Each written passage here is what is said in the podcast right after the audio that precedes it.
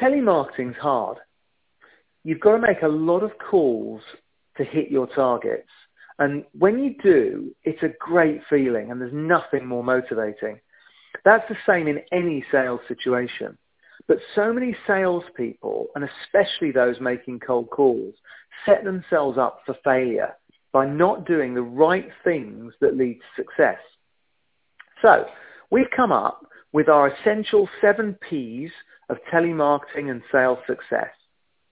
The first P is profile. Accurate targeting is crucial. In other words, focusing calls on industries, companies, job functions, and individuals that are likely to be the most receptive. A fundamental ingredient for success is how you define your target market. Get that right and you'll be off to a flyer. Now you can compile the data yourself using Google, LinkedIn and other sources, but that may take time. Or you can go for a list broker that assumes that they've got a good representation of the sectors and the job roles you need. Or you could opt for what we call a hybrid approach, which is starting with a basic amount of data from a list broker and then adding and validating the data yourself before you kick off. The better the data, the faster the results. Second P is proposition. So you've reached your target decision maker. What next? it's all well and good getting to speak to the right person, but the approach needs to be right. Too many salespeople pitch at their prospects and forget that the customer is only interested in their issues and their business. So a good telemarketer needs to position their proposition in the customer's terms.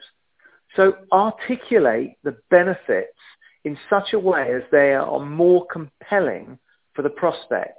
That means a non-salesy intro that engages rather than puts the prospect in defense mode right from the get-go.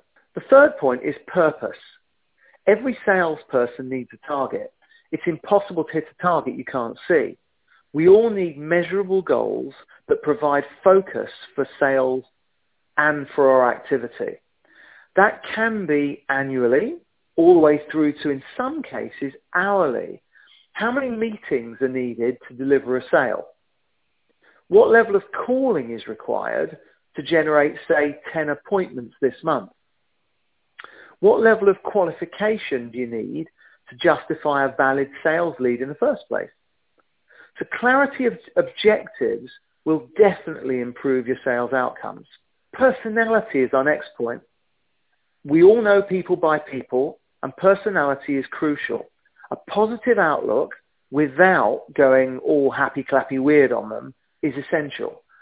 A key component of success is the ability to build rapport. As I mentioned, that means getting your intro right and then backing that up with warmth and personality that will enable you to ask good diagnostic questions that further help you engage with the prospect. The next P is process. The sales process can start online and finish offline. In an ideal world, businesses want low cost of acquisition sales leads.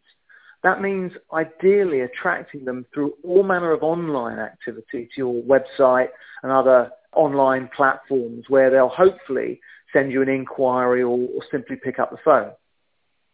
Lead generation has changed and nowadays to be credible, your online presence must show how you walk the walk, not just talk the talk. Organizations need to look at how they manage the process of lead generation, therefore. And that's both in terms of marketing to develop the sales leads pipeline in the first place and in terms of the CRM systems and processes they use to capture, contact, and nurture those sales leads once the telemarketer has the prospect on the phone. Probability is our next point sales is in part a numbers game. So to make this work in your favor, you need to know your ratios. Now, if you're only doing a relatively small amount of calling, it will be really hard to work out valid KPIs and ratios. However, if there's a consistent call schedule over time, it'll be much easier to assess what's needed to achieve the level of results you need. But probability also relates to who you call and with what proposition. If you're, for example, a startup with no credentials whatsoever, it's going to be really hard and a tough nut to crack a big blue chip company.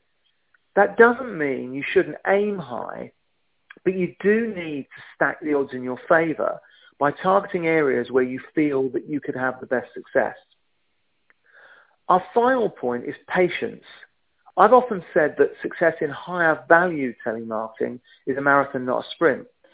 Larger customers don't make quick decisions unless there's some emergency or commercial imperative. Even then, there are normally layers to go through for approval. That means persistence is key, and the most successful telemarketers and salespeople build and nurture their pipeline over time. They identify when renewals and reviews happen, and they keep in touch. They send periodic information that keeps their business front of mind. They make periodic calls to stay in touch, and therefore success, whilst it does come from good timing, and it's hard to know when the right time is, the key is to keep in contact, be persistent. You need to identify when individual companies may be in the buying cycle. And that's hard unless you've identified that through previous contact. So build the pipeline and use systems to schedule callbacks at the right time to be in position to get on new supplier shortlists.